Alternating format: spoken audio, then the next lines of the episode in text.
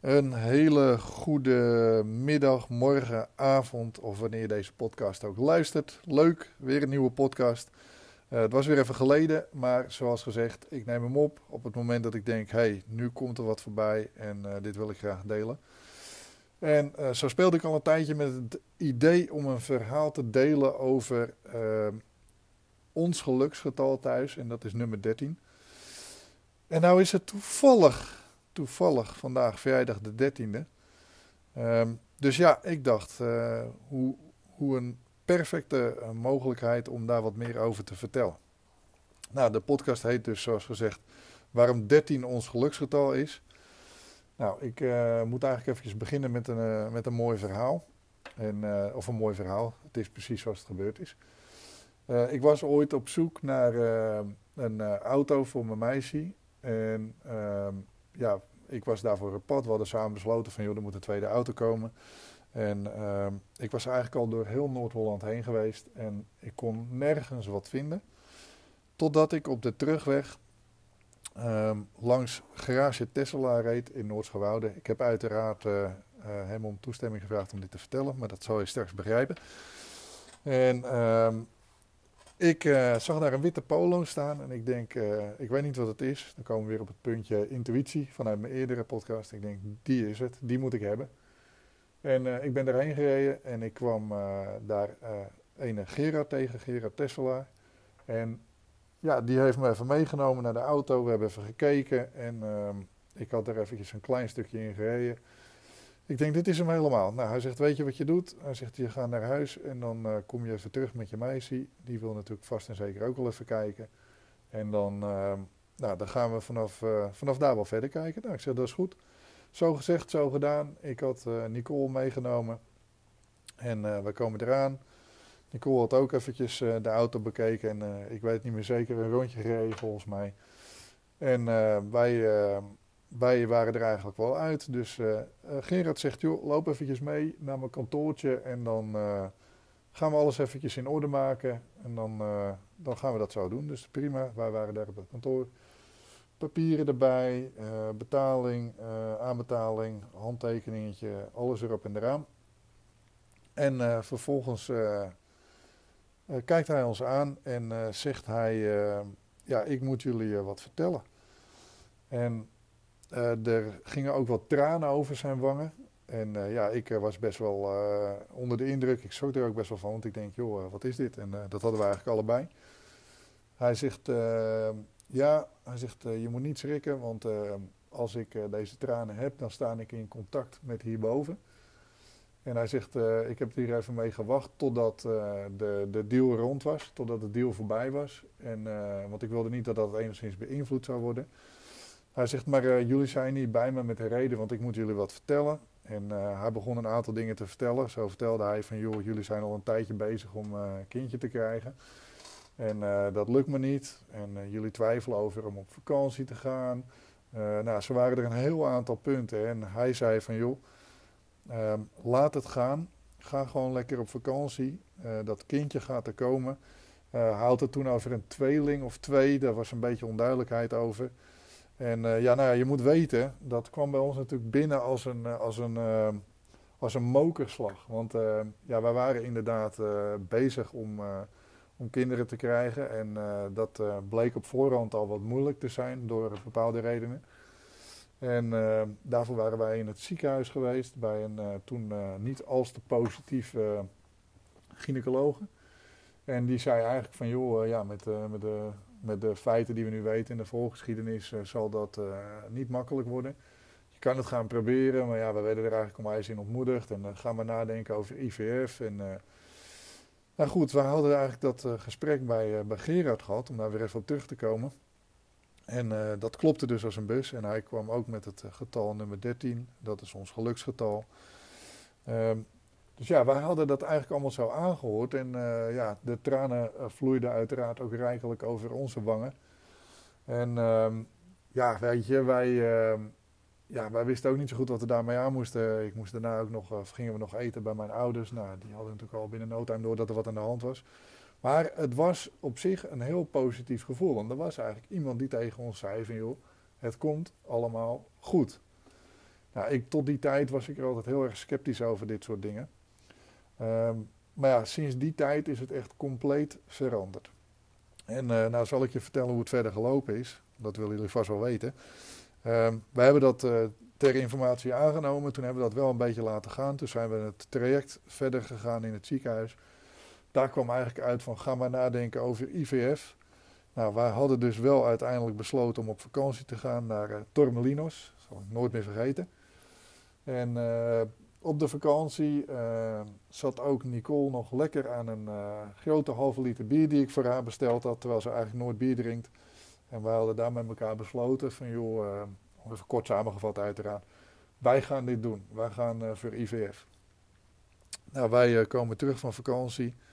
En uh, ja, voordat we eigenlijk naar die uh, afspraak toe moesten, enige tijd daarvoor, uh, toen dacht Nicole van joh, ik doe toch nog eens een, een testje. En wat bleek? Zij was zwanger. En om daar dan verder op voor te gaan beduren, Gerard had het goed dat wij dus op de gewone normale manier een kindje zouden krijgen. Tweeling of twee, dat was een beetje in het midden, maar uiteindelijk hebben we wel zelfs twee kinderen gekregen, een prachtige zoon en een dochter. Um, hij had eigenlijk met alles wat hij vertelde, had hij gelijk. Ook het getal nummer 13 uh, eh, komt ons hele leven al terug. Wij zijn getrouwd op vrijdag de 13e. Het is vandaag vrijdag de 13e. Uh, mijn vader en moeder hebben wat uh, met mijn broer meegemaakt die in een ziekenhuis op kamer 13 lag. Ehm, Finn, die, eh, mijn zoon, of onze zoon, die was te vroeg geboren, zes weken te vroeg geboren. Kwam op kamer 13 te liggen. En uh, dat is uiteindelijk allemaal goed gekomen. Toen wij geboortekaartjes wilden zoeken, hij was ongeveer, in eerste instantie zou hij op 15 maart komen. Toen liepen wij een geboortekaartjeswinkel binnen, zomaar vanuit het niks reden we er langs. Ik zeg, we parkeren hier, we gaan even binnenkijken. Toen gingen we wat kaartjes door wat mappen heen. Toen vonden we een kaartje met daar exact op de naam Finn. En daar stond dan op 13 maart. Nou ja, dat was voor ons ook weer zo'n ding van ja, uh, Finn die is voor 15 maart zou die eigenlijk komen. Dus ja, weet je, dat was allemaal te toevallig. Ehm, als wij hotelkamers boeken met z'n tweetjes, hebben wij heel vaak kamer 13. Ehm, ja, ik kan er nog wel een boek over schrijven, over dat getal nummer 13. Nou, wat is dan eigenlijk de mooie les hieruit? Uh, dat zijn er misschien een aantal. Voor mij is dat één, uh, is dat er zeker meer is hierboven. Dus ja, um, geloof erin of niet, ik geloof daar in ieder geval heilig in. En uh, er zijn mensen die jou proberen te helpen uh, de goede kant op. En uh, probeer je daarvoor uh, voor open te staan en probeer daarnaar te kijken. Ehm, ja, weet je, je weet maar nooit uit welke hoek je hulp kunt krijgen. punt nummer twee die ik eruit leer is... Ehm, een getal of een beleving is maar wat iemand er zelf aan hangt. Ehm, voor ons is 13 een geluksgetal, voor andere mensen een ongeluksgetal. Het is hoe je het zelf beleeft en wat je er zelf van maakt. Dus probeer niet uit te gaan van wat anderen vinden of voelen. Maar ga uit van je eigen gevoel. En uh, probeer er zelf een mening over te vormen. Want ja, er worden al genoeg meningen voor je gevormd. Nou, en uh, punt nummer drie is. Uh, ja, los van dat 13 dus een, voor velen een ongeluksgetal is uh, is het ook in heel veel culturen uh, geen ongeluksgetal, maar juist een geluksgetal. Dus uh, dit kan ook gewoon, naast dat heel veel mensen denken het slechtste dag van de week zijn, kan het ook de beste dag van de week zijn. Dus ja, hulp kan uit onverwachte hoeken komen. En zo zie je maar weer, ik was de, een van de meest sceptische personen, of, of wij durf ik misschien wel te zeggen, sceptisch. wij, wij waren er niet echt mee bezig, we stonden er nog nooit echt voor open. En toch kwam het op ons pad. En uh, nou, vooral het spirituele, zeg maar, uh, eraan. Dat is gewoon superkrachtig. En je ziet dus ook, um, hè, of het nou het uh, Gerard is van Gerard Tesla, die ons verteld heeft van joh, het gaat goed komen, waardoor het is gekomen. Eén ding, um, en, en, dat is eigenlijk het belangrijkste voor punt 3. Um, mensen kunnen je mindset enorm veranderen, waardoor bepaalde dingen niet lukken. Dus wij hadden een, uh, een uh, hoe heet het, een gynaecologe. Die eigenlijk op voorhand al zei, het gaat hem niet worden. Zij was ook zeer pessimistisch, zeer negatief. Bij haar was het pak melk eerder half leeg als half vol. En daardoor ga jij op een bepaalde manier denken. Nou, geloof mij, dan gaat dat kindje er ook nooit komen. Want je bent er veel te klinisch mee bezig. Uh, je bent alleen maar aan het denken van ja, het gaat vast niet goed komen en wat dan. Uh, dat is een beetje hetzelfde verhaal. Dat vertel ik ook vaak tegen mensen. Stel je voor, je loopt op een verjaardag. En uh, iemand gaat tegen jou zeggen: hey, hoe is het eigenlijk met jou? Ja, goed. Oh, nou ja, dat had ik niet verwacht. Want je ziet er wel een beetje bleekjes uit. Dan denk jij van, nou, wat lul die nou raar. Dan een uurtje later zegt iemand tegen je van, ben je niet helemaal lekker of zo? Want ja, je ziet er toch, je ziet er, je ziet er een beetje anders dan anders uit hoor. Nou, dan denk je van, nou ja, dat raar, want dat is nou al de tweede die het zegt. En dan later op de avond komt er nog een derde naar je toe die zegt van, joh, uh, man, uh, gaat niet lekker met jou, denk ik. Want, uh, en als mensen dat maar vaak genoeg tegen je gaan zeggen, dan kijk je op een gegeven moment een keer in de spiegel en dan ga je toch twijfelen. En dan denk je toch van, ja, nou, ik voel me eigenlijk ook al helemaal niet zo lekker. Nou, weet je, en dat is dus wat, wat, wat mensen tegen jou zeggen ook met je doet. Nou, dat is zeker in deze tijden, waarin zoveel negativiteit is, je zo erg beïnvloed wordt, probeer je daar ook af en toe van af te zonderen. Doe eens een keer niet de tv aan, lees eens een keer niet de krant. Of probeer positieve dingen te bekijken. Want ja, dan zou je wel denken, daar heb je hem weer met zijn positiviteit. Maar uh, ja, weet je, wat je, waar je energie aan besteedt, daar gaat je energie ook naartoe en dat gaat groeien. Dus dan kan je dat beter in iets positiefs doen als in iets negatiefs. Nou ja, ik heb ook uh, ergens afgesproken om mijn podcast niet te lang te maken, dus uh, ik wil het hierbij houden. Ik hoop dat dit verhaal enigszins iets losgebracht heeft bij jullie. Dat ik jullie heb geïnspireerd. In ieder geval alle credits naar uh, Gerard Tesselaar, die ons leven toch in zeer positieve zin heeft veranderd. Ik heb daarna ook nog vaak leuke gesprekken met hem gehad. Ook nog wel weer dingen waarin hij mij een duwtje in de juiste richting heeft gegeven. Dus daar ben ik hem erg dankbaar voor. Daar zijn wij hem erg dankbaar voor. En uh, met trots ga ik daar uh, regelmatig nog heen. Met mijn kinderen om mijn autootje te wassen.